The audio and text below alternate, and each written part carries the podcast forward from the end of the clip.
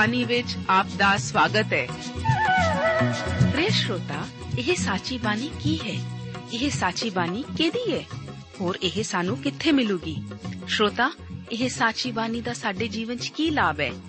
ਇਹਦਾ ਸਾਡੇ ਜੀਵਨ 'ਚ ਕੀ ਮੋਲ ਹੈ? ਇਹ ਸਾਰੇ ਪ੍ਰਸ਼ਨਾਂ ਦਾ ਉੱਤਰ ਸਾਨੂੰ ਇੱਕੋ ਹੀ ਜਗ੍ਹਾ 'ਚ ਲੱਭ ਸਕਦਾ ਹੈ। ਹੋਰ ਉਹ ਹੈ ਜੀਵਿਤ ਵਚਨ ਧਰਮ ਸ਼ਾਸਤਰ ਬਾਈਬਲ।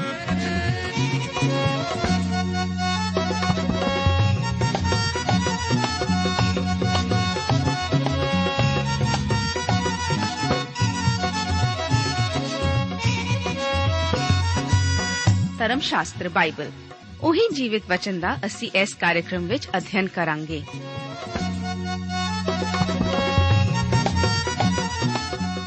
ਤੇ ਹੁਣ ਪਵਿੱਤਰ ਸ਼ਾਸਤਰ ਬਾਈਬਲ ਦਾ ਅਧਿਐਨ ਸ਼ੁਰੂ ਕਰਨ ਤੋਂ ਪਹਿਲਾਂ, ਆਈਏ ਅਸੀਂ ਆਪਣੇ ਮਨਾਂ ਨੂੰ ਤਿਆਰ ਕਰੀਏ ਇਸ ਭਜਨ ਦੁਆਰਾ।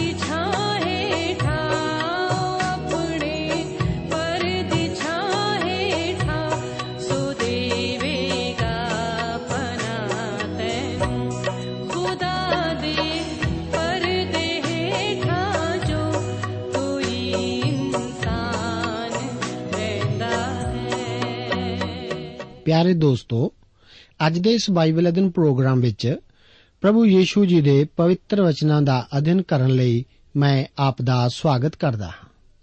ਅੱਜ ਅਸੀਂ ਯੋਹੰਨਾ ਦੀ ਇੰਜੀਲ ਉਸ ਦਾ 6 ਅਧਿਆਏ ਅਤੇ ਉਸ ਦਾ 16 ਆਇਤ ਤੋਂ 47 ਆਇਤਾਂ ਤੱਕ ਵਿਚਾਰ ਕਰਾਂਗੇ। ਇਸ ਨੂੰ ਅਸੀਂ ਦੋ ਭਾਗਾਂ ਵਿੱਚ ਵੰਡਦੇ ਹਾਂ। ਪਹਿਲਾ ਭਾਗ 6 ਅਧਿਆਏ, ਉਸ ਦਾ 16 ਆਇਤ ਤੋਂ ਲੈ ਕੇ 21 ਆਇਤ ਤੱਕ ਯੀਸ਼ੂ ਜੀ ਦੇ ਪਾਣੀ ਉੱਤੇ ਚੱਲਣ ਦਾ ਜ਼ਿਕਰ ਕਰਦਾ ਹੈ ਅਤੇ ਦੂਸਰੇ ਭਾਗ ਵਿੱਚ ਜੋ ਕਿ 6 ਅਧਿਆਏ, ਉਸ ਦਾ 22 ਆਇਤ ਤੋਂ ਲੈ ਕੇ 47 ਆਇਤ ਤੱਕ ਯੀਸ਼ੂ ਜੀ ਜੀਵਨ ਦੀ ਰੋਟੀ ਬਾਰੇ ਉਪਦੇਸ਼ ਦਿੰਦੇ ਹਨ। ਇਹੋ ਉਪਦੇਸ਼ ਅਸਲ ਵਿੱਚ ਇਸ ਅਧਿਆਏ ਦੇ ਆਖਰ ਤੱਕ ਜਾਰੀ ਰਹਿੰਦਾ ਹੈ। ਆਓ ਅਸੀਂ ਸ਼ੁਰੂਆਤ ਕਰਦੇ ਹਾਂ ਪਹਿਲੇ ਭਾਗ ਨਾਲ। ਸਭ ਤੋਂ ਪਹਿਲਾਂ ਅਸੀਂ ਇਸ ਭਾਗ ਨੂੰ ਜੋ ਕਿ 6 ਅਧਿਆਏ ਉਸ ਦਾ 16 ਤੋਂ ਲੈ ਕੇ 21 ਆਇਤਾਂ ਤੱਕ ਹੈ, ਪੜ੍ਹਦੇ ਹਾਂ। ਵਚਨ ਵਿੱਚ ਲਿਖਿਆ ਹੈ, ਜਾਂ ਸਾਂਝ ਹੋਈ, ਤਾਂ ਉਸ ਦੇ ਚੇਲੇ ਝੀਲ ਵੱਲ ਉਤਰ ਗਏ ਅਤੇ ਬੇੜੀ ਉੱਤੇ ਚੜ੍ਹ ਕੇ ਝੀਲ ਦੇ ਪਾਰ ਕਫਰਨਾਹੂਮ ਵੱਲ ਚੱਲੇ। ਉਸ ਵੇਲੇ ਹਨੇਰਾ ਹੋ ਗਿਆ ਸੀ ਅਤੇ ਯੀਸ਼ੂ ਉਹਨਾਂ ਦੇ ਕੋਲ ਅਜੇ ਨਹੀਂ ਸੀ ਆਇਆ। ਔਰ ਵੱਡੀ ਹਨੇਰੀ ਵਗਣ ਕਰਕੇ ਝੀਲ ਬਹੁਤ ਠਾਠਾਂ ਮਾਰਨ ਲੱਗ ਪਈ। ਫਿਰ ਜਦ ਉਹ ਢਾਈ ਜਾਂ ਤਿੰਨ ਕੋ ਤੀਕਰ ਨਿਕਲ ਗਏ ਸਨ, ਤਦ ਯੀਸ਼ੂ ਨੂੰ ਝੀਲ ਦੇ ਉੱਤੋਂ ਦੀ ਤੁਰਦਾ ਅਤੇ ਬੇੜੀ ਦੇ ਨੇੜੇ ਢੁਕਦਾ ਵੇਖਿਆ ਤੇ ਡਰ ਗਏ। ਤਾਂ ਉਸਨੇ ਉਹਨਾਂ ਨੂੰ ਆਖਿਆ, ਮੈਂ ਹਾਂ, ਡਰੋ ਨਾ। ਤਾਂ ਉਹ ਉਸ ਨੂੰ ਬੇੜੀ ਉੱਤੇ ਚੜਾ ਲੈਣ ਨੂੰ ਰਾਜ਼ੀ ਹੋਏ ਅਤੇ ਬੇੜੀ ਉਵੇਂ ਉਸ ਥਾਂ ਨੂੰ ਜਿੱਥੇ ਉਹਨਾਂ ਜਾਣਾ ਸੀ ਜਾ ਪੁੱਜੀ।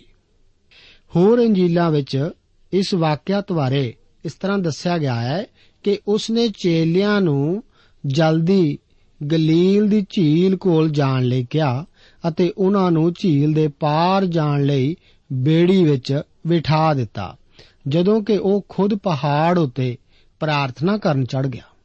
ਕਿਉਂਕਿ ਇਹ ਪਹਾੜੀਆਂ ਲਗਭਗ 3000 ਫੁੱਟ ਤੱਕ ਉੱਚੀਆਂ ਸਨ ਇਸ ਕਰਕੇ ਅਚਾਨਕ ਹੀ ਇਹਨਾਂ ਉੱਪਰੋਂ ਹਨੇਰੀ, ਗਲੀਲ ਦੀ ਝੀਲ ਉੱਪਰ ਆ ਸਕਦੀ ਸੀ ਅਤੇ ਇਹ ਇੱਕ ਅਸਲੀ ਹਨੇਰੀ ਵੀ ਸੀ।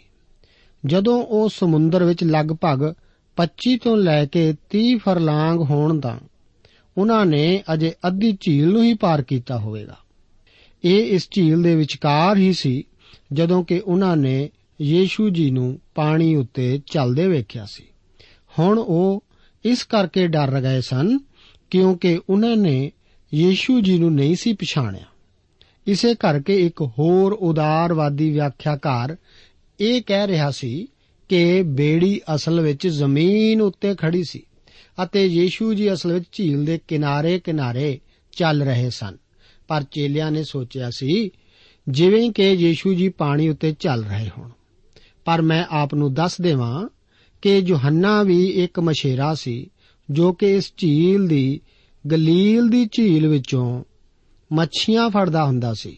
ਉਹ ਇਸ ਝੀਲ ਬਾਰੇ ਚੰਗੀ ਤਰ੍ਹਾਂ ਜਾਣਦਾ ਸੀ। ਇਸੇ ਕਰਕੇ ਉਹ ਬਰੀਕੀ ਨਾਲ ਇਸ ਦਾ ਵਰਣਨ ਕਰਦਾ ਹੈ, ਤਾਂ ਕਿ ਅਸੀਂ ਜਾਣ ਸਕੀਏ ਕਿ ਉਹ ਝੀਲ ਦੇ ਕਿਨਾਰੇ ਨਹੀਂ ਸਨ।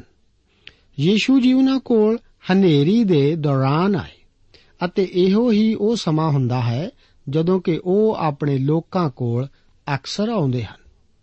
ਉਹ ਆਪਣੀ ਹਜ਼ੂਰੀ ਨੂੰ ਸਾਡੇ ਲਈ ਵਾਸਤਵਿਕ ਬਣਾਉਂਦਾ ਹੈ। ਜਦੋਂ ਅਸੀਂ ਦੁੱਖ ਅਤੇ ਮੁਸੀਬਤਾਂ ਵਿੱਚੋਂ ਗੁਜ਼ਰ ਰਹੇ ਹੋਈਏ, ਮੈਂ ਨਹੀਂ ਜਾਣਦਾ ਕਿ ਯੀਸ਼ੂ ਜੀ ਅੱਧੀ ਰਾਤ ਤੀਕਰ ਕਿਉਂ ਰੁਕੇ ਰਹੇ। ਜਦੋਂ ਕਿ ਲਹਿਰਾਂ ਉੱਚੀਆਂ ਹੋ ਰਹੀਆਂ ਸਨ, ਪਰ ਸ਼ਾਇਦ ਉਹੀ ਸਮਾਂ ਹੁੰਦਾ ਹੈ ਜਦੋਂ ਅਸੀਂ ਉਸ ਨੂੰ ਸੁਣਦੇ ਹਾਂ। ਜਦੋਂ ਜੀਵਨ ਦੀਆਂ ਹਨੇਰੀਆਂ ਸਾਡੀ ਛੋਟੀ ਕਿਸ਼ਤੀ ਨੂੰ ਝੰਜੋੜ ਰਹੀਆਂ ਹੋਣ, ਤਾਂ ਹੀ ਸਾਡੇ ਦਿਲ ਉਸ ਦੀ ਹਜ਼ੂਰੀ ਵਾਸਤੇ ਤਿਆਰ ਹੁੰਦੇ ਹਨ। 21 ਆਇਤ ਵਿੱਚ ਵਚਨ ਹਨ ਕਿ ਬੇੜੀ ਉਵੇਂ ਉਸ ਥਾਂ ਨੂੰ ਜਿੱਥੇ ਉਹਨਾਂ ਜਾਣਾ ਸੀ, ਜਾ ਪੁੱਜੀ। ਸ਼ਾਇਦ ਇਹ ਇੱਕ ਹੋਰ ਕਰਾਮਾਤ ਹੀ ਹੈ।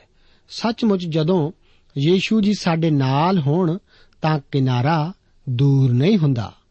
ਇਸ ਤੋਂ ਬਾਅਦ ਅਸੀਂ ਹੁਣ ਇਸ ਪ੍ਰੋਗਰਾਮ ਦੇ ਦੂਸਰੇ ਭਾਗ ਵਿੱਚ ਸ਼ਾਮਲ ਹੁੰਦੇ ਹਾਂ। ਇਹ ਭਾਗ 6 ਅਧਿਆਏ ਉਸ ਦੀ 22 ਆਇਤ ਤੋਂ ਲੈ ਕੇ 47 ਆਇਤ ਤੱਕ ਹੈ। ਆਓ ਅਸੀਂ ਇਸ ਵਚਨ ਦੇ ਹਿੱਸੇ ਨੂੰ ਵੀ ਪੜ੍ਹ ਲਈਏ। ਅਸੀਂ ਇਸ ਵਚਨ ਦੇ ਹਿੱਸੇ ਵਿੱਚ ਪੜ੍ਹਦੇ ਹਾਂ। 22 ਆਇਤ ਵਿੱਚ ਲਿਖਿਆ ਹੈ, ਦੂਏ ਦਿਨ ਉਸ ਭੀੜ ਨੇ ਜੋ ਝੀਲ ਦੇ ਉਸ ਪਾਰ ਖੜੀ ਸੀ, ਇਹ ਡਿਠਾ ਜੋ ਇੱਥੇ ਇੱਕ ਬੇੜੀ ਤੋਂ ਬਿਨਾ ਹੋਰ ਕੋਈ ਨਹੀਂ ਹੈ। ਅਤੇ ਯੀਸ਼ੂ ਆਪਣੇ ਚੇਲਿਆਂ ਨਾਲ ਉਸ ਬੇੜੀ ਉੱਤੇ ਨਾ ਗਿਆ ਹੈ। ਪਰ ਇਕੱਲੇ ਉਹਦੇ ਚੇਲੇ ਹੀ ਗਏ ਸਨ। ਪਰ ਹੋਰ ਬੇੜੀਆਂ ਤੇ ਬਰਿਆਸ ਵੱਲੋਂ ਆਈਆਂ। ਉਸ ਥਾਂ ਦੇ ਨੇੜੇ ਜਿੱਥੇ ਉਹਨਾਂ ਨੇ ਪ੍ਰਭੂ ਦੇ ਸ਼ੁਕਰ ਕਰਨ ਦੇ ਪਿੱਛੋਂ ਰੋਟੀ ਖਾਧੀ ਸੀ। ਸੋ ਜਾਂ ਉਹਨਾਂ ਲੋਕਾਂ ਨੇ ਵੇਖਿਆ, ਜੋ ਇੱਥੇ ਨਾ ਯੀਸ਼ੂ ਹੈ ਅਤੇ ਨਾ ਉਸ ਦੇ ਚੇਲੇ ਹਨ, ਤਾਂ ਉਹਨਾਂ ਬੇੜੀਆਂ ਉੱਤੇ ਚੜੇ ਔਰ ਯੀਸ਼ੂ ਦੀ ਭਾਲ ਵਿੱਚ ਕਫਰਨਹੂਮ ਨੂੰ ਆਏ। ਅਤੇ ਉਹਨਾਂ ਨੇ ਉਸ ਨੂੰ ਝੀਲ ਦੇ ਪਾਰ ਲੱਭ ਕੇ ਉਸ ਨੂੰ ਆਖਿਆ, ਸੁਆਮੀ ਜੀ, ਤੁਸੀਂ ਇੱਥੇ ਕਦੋਂ ਆਏ?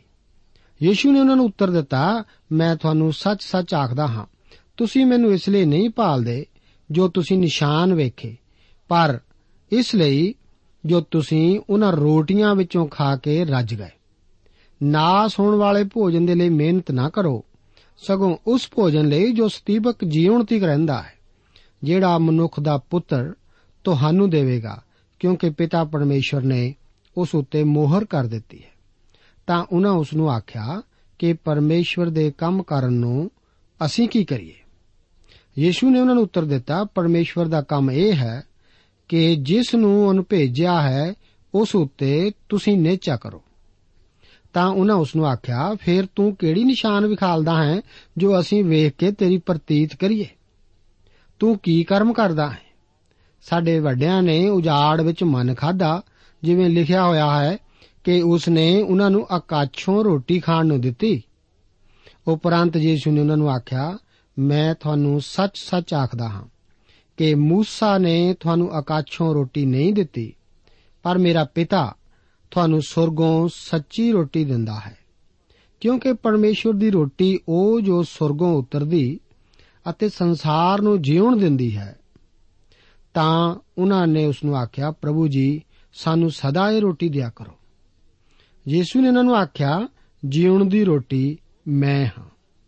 ਜੋ ਮੇਰੇ ਕੋਲ ਆਉਂਦਾ ਹੈ, ਉਹ ਮੂਲੋਂ ਭੁੱਖਾ ਨਾ ਹੋਵੇਗਾ, ਅਤੇ ਜੋ ਮੇਰੇ ਉੱਤੇ ਨੇਚਾ ਕਰਦਾ ਹੈ, ਸੋ ਕਦੇ ਵੀ ਤਿਹਾਇਆ ਨਾ ਹੋਵੇਗਾ। ਪਰ ਮੈਂ ਤੁਹਾਨੂੰ ਆਖਿਆ ਸੀ, ਜੋ ਤੁਸੀਂ ਮੈਨੂੰ ਡਿੱਠਾ ਹੈ, ਔਰ ਤਾਂ ਵੀ ਨੇਚਾ ਨਹੀਂ ਕਰਦੇ। ਜੋ ਕੁਝ ਪਿਤਾ ਮੈਨੂੰ ਦਿੰਦਾ ਹੈ, ਮੇਰੇ ਕੋਲ ਆਵੇਗਾ। ਅਤੇ ਜੋ ਮੇਰੇ ਕੋਲ ਆਉਂਦਾ ਹੈ, ਮੈਂ ਕਦੇ ਵੀ ਉਹਨੂੰ ਕੱਢ ਨਾ ਦਿਆਂਗਾ। ਕਿਉਂਕਿ ਮੈਂ ਸੁਰਗੋਂ ਉਤਰਿਆ ਹਾਂ, ਇਸ ਲਈ ਨਹੀਂ, ਜੋ ਆਪਣੀ ਮਰਜ਼ੀ, ਸਗੋਂ ਉਹਦੀ ਮਰਜ਼ੀ ਦੇ ਅਨੁਸਾਰ ਚੱਲਾਂ ਜਿਹਨੇ ਮੈਨੂੰ ਘੱਲਿਆ। ਅਤੇ ਜਿਹਨੇ ਮੈਨੂੰ ਘੱਲਿਆ, ਉਹਦੀ ਇਹ ਮਰਜ਼ੀ ਹੈ, ਭਈ ਸਭ ਕੁਝ ਜੋ ਉਹਨੇ ਮੈਨੂੰ ਦਿੱਤਾ ਹੈ, ਉਸ ਵਿੱਚੋਂ ਮੈਂ ਕੁਝ ਨਾ ਗਵਾਵਾਂ ਸਗੋਂ ਉਸ ਨੂੰ ਅੰਤ ਦੇ ਦਿਨ ਜਿਉਂਦਾ ਉਠਾਵਾਂ ਮੇਰੇ ਪਿਤਾ ਦੀ ਇਹ ਮਰਜ਼ੀ ਹੈ ਕਿ ਹਰ ਕੋਈ ਜੋ ਪੁੱਤਰ ਨੂੰ ਵੇਖੇ ਅਤੇ ਉਸ ਉੱਤੇ ਨੇਚਾ ਕਰੇ, ਸੋ ਸਦੀਪਕ ਜੀਵਨ ਪਾਵੇ ਅਤੇ ਮੈਂ ਉਹਨੂੰ ਅੰਤ ਦੇ ਦਿਨਾਂ ਜਿਉਂਦਾ ਉਠਾਵਾਂਗਾ।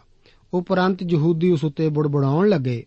ਇਸ ਲਈ ਜੋ ਉਹਨੇ ਇਹ ਆਖਿਆ ਸੀ ਭਈ ਜਿਹੜੀ ਰੋਟੀ ਸੁਰਗੋਂ ਉਤਰੀ, ਉਹ ਮੈਂ ਹਾਂ। ਅਤੇ ਉਹ ਬੋਲੇ, ਭਲਾ ਇਹ ਯੂਸਫ ਦਾ ਪੁੱਤਰ ਯੀਸੂ ਨਹੀਂ, ਜਿਹਦੇ ਮਾਂ ਪਿਓ ਨੂੰ ਅਸੀਂ ਜਾਣਦੇ ਹਾਂ। ਹੁਣ ਉਹ ਕਿਸ ਤਰ੍ਹਾਂ ਆਖਦਾ ਹੈ ਜੋ ਮੈਂ ਸੁਰਗੋਂ ਉਤਰਿਆ? ਯੀਸ਼ੂ ਨੇ ਉਹਨਾਂ ਨੂੰ ਉੱਤਰ ਦਿੱਤਾ ਆਪਸ ਵਿੱਚ ਨਾ ਬੁੜਬੁੜਾਓ।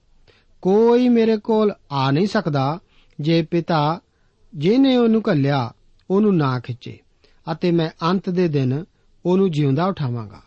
ਨਵੀਆਂ ਦੀਆਂ ਪੋਥੀਆਂ ਵਿੱਚ ਇਹ ਲਿਖਿਆ ਹੋਇਆ ਹੈ, ਭਈ ਉਹ ਸਭੇ ਪਰਮੇਸ਼ਰ ਦੇ ਸਿਖਾਏ ਹੋਏ ਹੋਣਗੇ। ਹਰੇਕ ਜਿਸ ਨੇ ਪਿਤਾ ਤੋਂ ਸੁਣਿਆ ਅਤੇ ਸਿੱਖਿਆ ਹੈ ਸੋ ਮੇਰੇ ਕੋਲ ਆਉਂਦਾ ਹੈ। ਇਹ ਨਹੀਂ ਭਈ ਕਿਸੇ ਨੇ ਪਿਤਾ ਨੂੰ ਡਿੱਠਾ ਹੋਵੇ। ਬਿਨਾ ਉਹਦੇ ਜਿਹੜਾ ਪਰਮੇਸ਼ਰ ਦੀ ਵੱਲੋਂ ਹੈ, ਉਹਨ ਤਾਂ ਪਿਤਾ ਨੂੰ ਡਿੱਠਾ ਹੈ। ਮੈਂ ਤੁਹਾਨੂੰ ਸੱਚ-ਸੱਚ ਆਖਦਾ ਹਾਂ ਕਿ ਜੋ ਨੇਚਾ ਕਰਦਾ ਹੈ, ਸਦੀਪਕ ਜੀਵਨ ਉਸੇ ਦਾ ਹੈ। ਇਸ ਭਾਗ ਵਿੱਚ ਯੀਸ਼ੂ ਜੀ ਜੀਵਨ ਦੀ ਰੋਟੀ ਬਾਰੇ ਉਪਦੇਸ਼ ਦਿੰਦੇ ਹਨ। ਅਸੀਂ ਵੇਖਦੇ ਹਾਂ ਕਿ ਇਹ ਭੀੜ ਹੁਣ ਨਿਰਾਸ਼ ਹੋ ਕੇ ਯੀਸ਼ੂ ਜੀ ਦੀ ਭਾਲ ਕਰ ਰਹੀ ਹੈ। ਉਹਨਾਂ ਨੂੰ ਪਤਾ ਲੱਗ ਜਾਂਦਾ ਹੈ ਕਿ ਯੀਸ਼ੂ ਜੀ ਅਤੇ ਚੇਲੇ ਦੋਵੇਂ ਹੀ ਜਾ ਚੁੱਕੇ ਹਨ।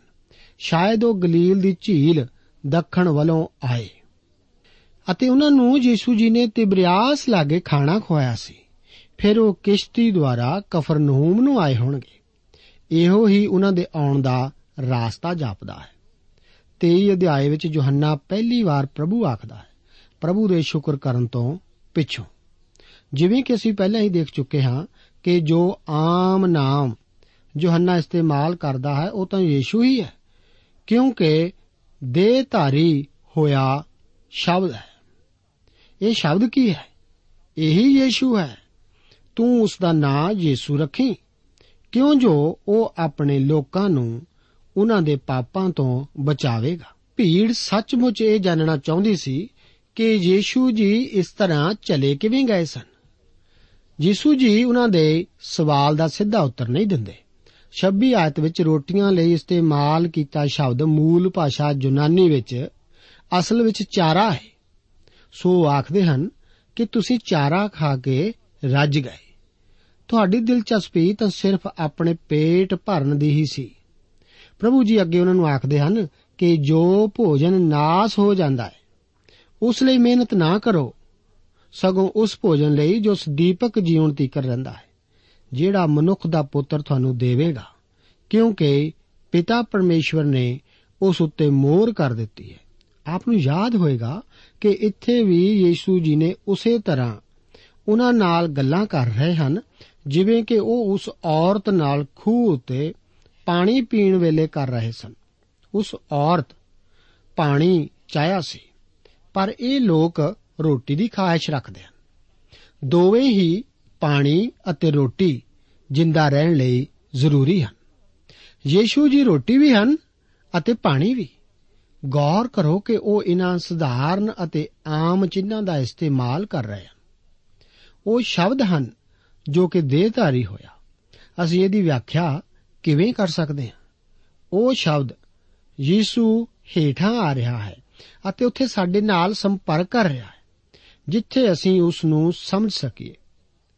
ਉਹਨਾਂ ਨੇ ਕਿਹਾ ਕਿ ਉਹ ਪਾਣੀ ਹੈ ਅਤੇ ਉਹ ਜੀਵਨ ਦਾ ਪਾਣੀ ਦਿੰਦਾ ਹੈ। ਉਸ ਨੇ ਕਿਹਾ, ਉਹ ਰੋਟੀ ਹੈ। ਅਸੀਂ ਜਾਣਦੇ ਹਾਂ ਕਿ ਪਾਣੀ ਕੀ ਹੈ ਅਤੇ ਅਸੀਂ ਇਹ ਵੀ ਜਾਣਦੇ ਹਾਂ ਕਿ ਰੋਟੀ ਕੀ ਹੈ। ਅਤੇ ਅਸੀਂ ਇਹ ਵੀ ਜਾਣਦੇ ਹਾਂ ਕਿ ਉਹ ਸਾਨੂੰ ਕਿੱਥੋਂ ਮਿਲੇਗੀ। ਉਹ ਹੁਣੇ-ਹੁਣੇ 28 ਆਇਤ ਵਿੱਚ ਪੁੱਛਦੇ ਹਨ ਕਿ ਉਹ ਬਚਣ ਲਈ ਕੀ ਕਰਨ?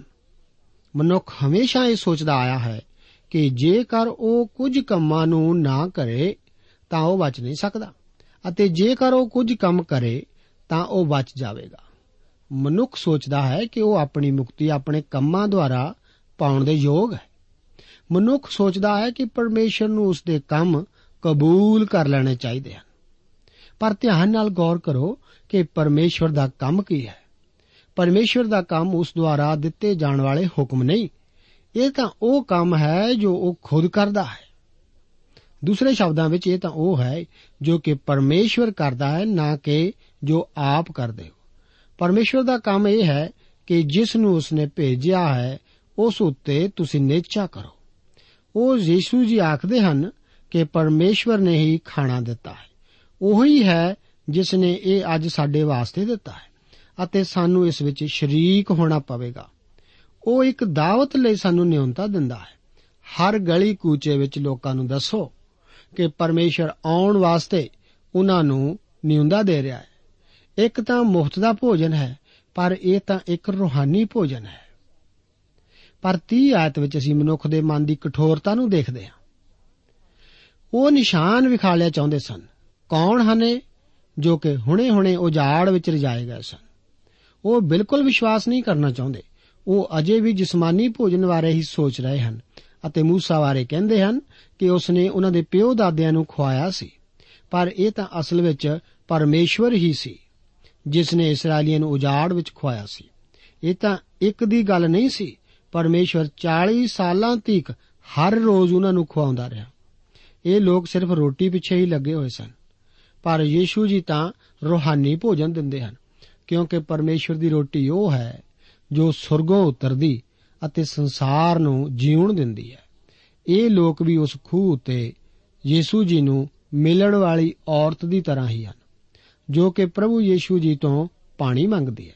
ਪਰ ਉਹ ਤਾਂ ਸਰੀਰਕ ਜਲ ਬਾਰੇ ਸੋਚ ਰਹੀ ਸੀ, ਤਾਂ ਕਿ ਉਸ ਨੂੰ ਉਸ ਖੂਹ ਕੋਲ ਪਾਣੀ ਖਿੱਚਣ ਫਿਰ ਨਾ ਆਉਣਾ ਪਵੇ।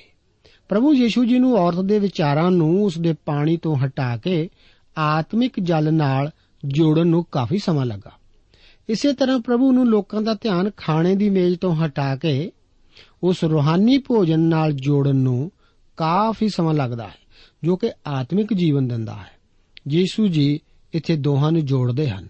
ਮਸੀਹੀ ਉਹ ਮਨ ਹੈ, ਉਹੀ ਹੈ ਉਹ ਜੋ ਕਿ ਸਵਰਗ ਤੋਂ ਆਇਆ ਸੀ ਅਤੇ ਜਿਸ ਨੇ ਸੰਸਾਰ ਵਾਸਤੇ ਆਪਣੀ ਜਾਨ ਦੇ ਦਿੱਤੀ ਸੀ ਤਾਂ ਕਿ ਸਾਨੂੰ ਜੀਵਨ ਮਿਲੇ। ਇਹੀ ਹੈ ਮੁਕਤੀ। ਅਸੀਂ ਦੇਖਾਂਗੇ ਕਿ ਉਹ ਰੋਟੀ ਵੀ ਹੈ ਜਿਸ ਨੂੰ ਖਾਣਾ ਸਾਡੀ ਆਤਮਿਕ ਉન્નਤੀ ਲਈ ਬਹੁਤ ਜ਼ਰੂਰੀ ਹੈ। ਮਨ ਵੀ ਚਮਤਕਾਰੀ ਭੋਜਨ ਸੀ ਅਤੇ ਬਹੁਤ ਹੀ ਅਦਭੁਤ ਸੀ। ਜਦੋਂ ਇਸرائیਲੀ ਵਾਅਦੇ ਦੇ ਦੇਸ਼ ਵਿੱਚ ਪਹੁੰਚ ਗਏ ਸਨ, ਤਾਂ ਉਹਨਾਂ ਨੂੰ ਉਹੀ ਉਸ ਦੇਸ਼ ਦੀ ਪੁਰਾਣੀ ਖੁਰਾਕ ਖਾਣ ਨੂੰ ਮਿਲੀ ਸੀ, ਜੋ ਕਿ ਪਰਮੇਸ਼ਵਰ ਦੇ ਵਚਨ ਨੂੰ ਦਰਸਾਉਂਦੀ ਹੈ। ਇਸ ਲਈ ਆਪ ਸੱਚਮੁੱਚ ਵਿਸ਼ਵਾਸ ਕਰ ਸਕਦੇ ਹੋ ਕਿ ਬਹੁਤ ਸਾਰੇ ਲੋਕ ਪੁਰਾਣੀ ਖੁਰਾਕ ਨੂੰ ਪਸੰਦ ਨਹੀਂ ਕਰਦੇ। ਯਿਸੂ ਜੀ ਆਖਦੇ ਹਨ ਕਿ ਜੀਉਣ ਦੀ ਰੋਟੀ ਮੈਂ ਹਾਂ, ਪਰ ਤੁਸੀਂ ਮੈਨੂੰ ਦੇਖ ਕੇ ਵੀ ਵਿਸ਼ਵਾਸ ਨਹੀਂ ਕਰਦੇ। ਜੋ ਕੁਝ ਪਿਤਾ ਮੈਨੂੰ ਦਿੰਦਾ ਹੈ, ਮੇਰੇ ਕੋਲ ਆਵੇਗਾ, ਅਤੇ ਜੋ ਮੇਰੇ ਕੋਲ ਆਉਂਦਾ ਹੈ, ਮੈਂ ਕਦੇ ਵੀ ਉਹਨੂੰ ਕੱਢ ਨਾ ਦਿਆਂਗਾ। ਚੋਣ ਅਤੇ ਆਜ਼ਾਦ ਇੱਛਾ ਦੋਵੇਂ ਹੀ ਸਾਥ ਵਿੱਚ ਹਨ।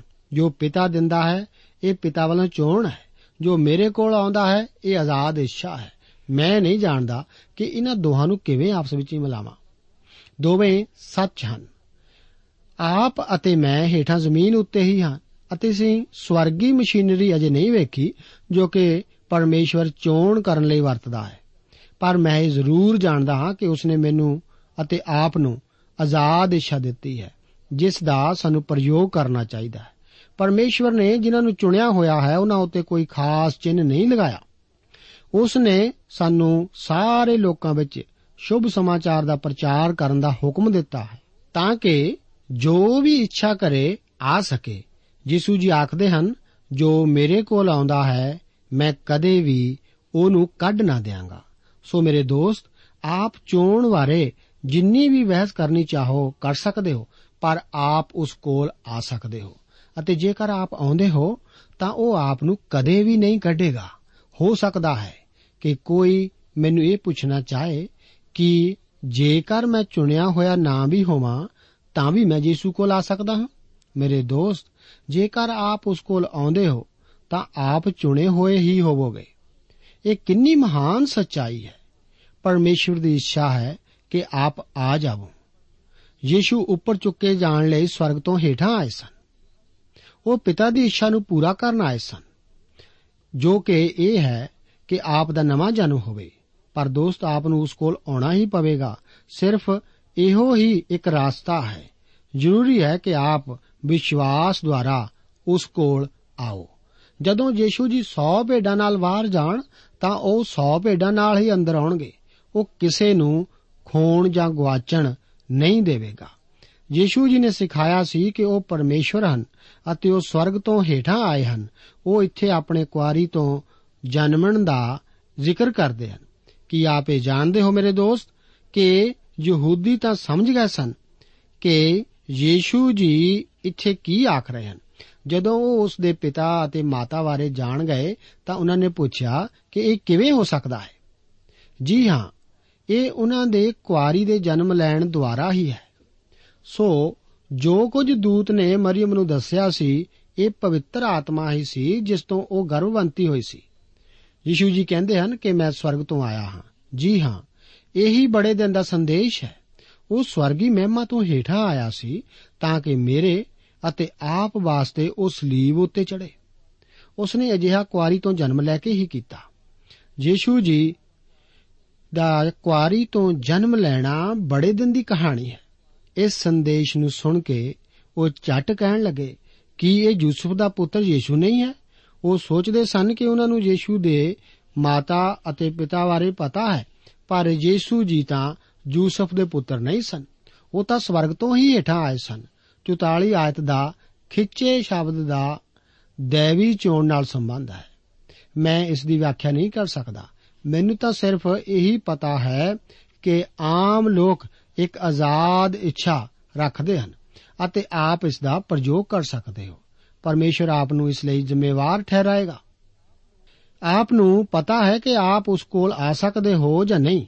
ਇਸ ਦਾ ਫੈਸਲਾ ਤਾਂ ਆਪ ਨੇ ਖੁਦ ਹੀ ਕਰਨਾ ਹੈ। ਬਚਨ ਬਾਰ-ਬਾਰ ਇਸ ਬਾਰੇ ਬਿਆਨ ਕਰਦਾ ਹੈ।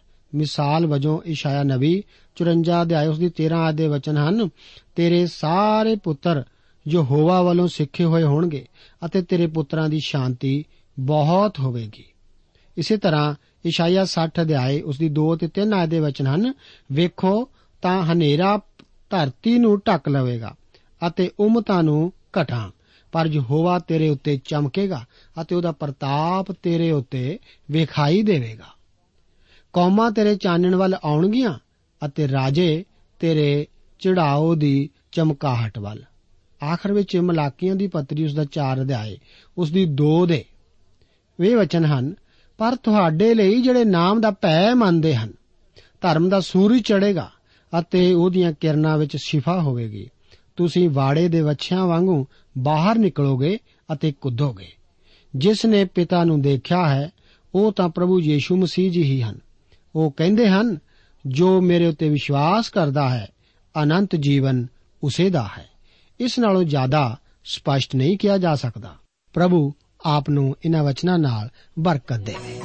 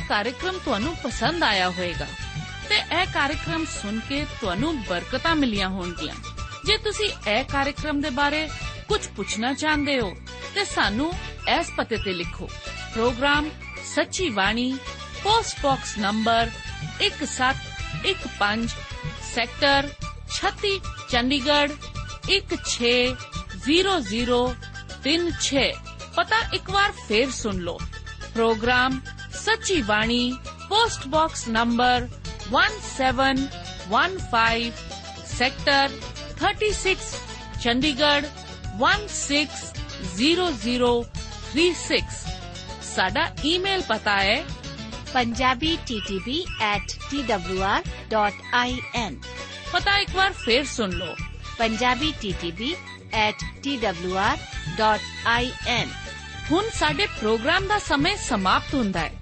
ਉਮੀਦ ਹੈ ਅਗਲੇ ਪ੍ਰੋਗਰਾਮ ਵਿੱਚ ਤੁਹਾਡੇ ਨਾਲ ਫੇਰ ਪੇਂਟ ਹੋਏਗੀ। ਰੱਬ ਤੁਹਾਨੂੰ ਬਰਕਤ ਦੇ।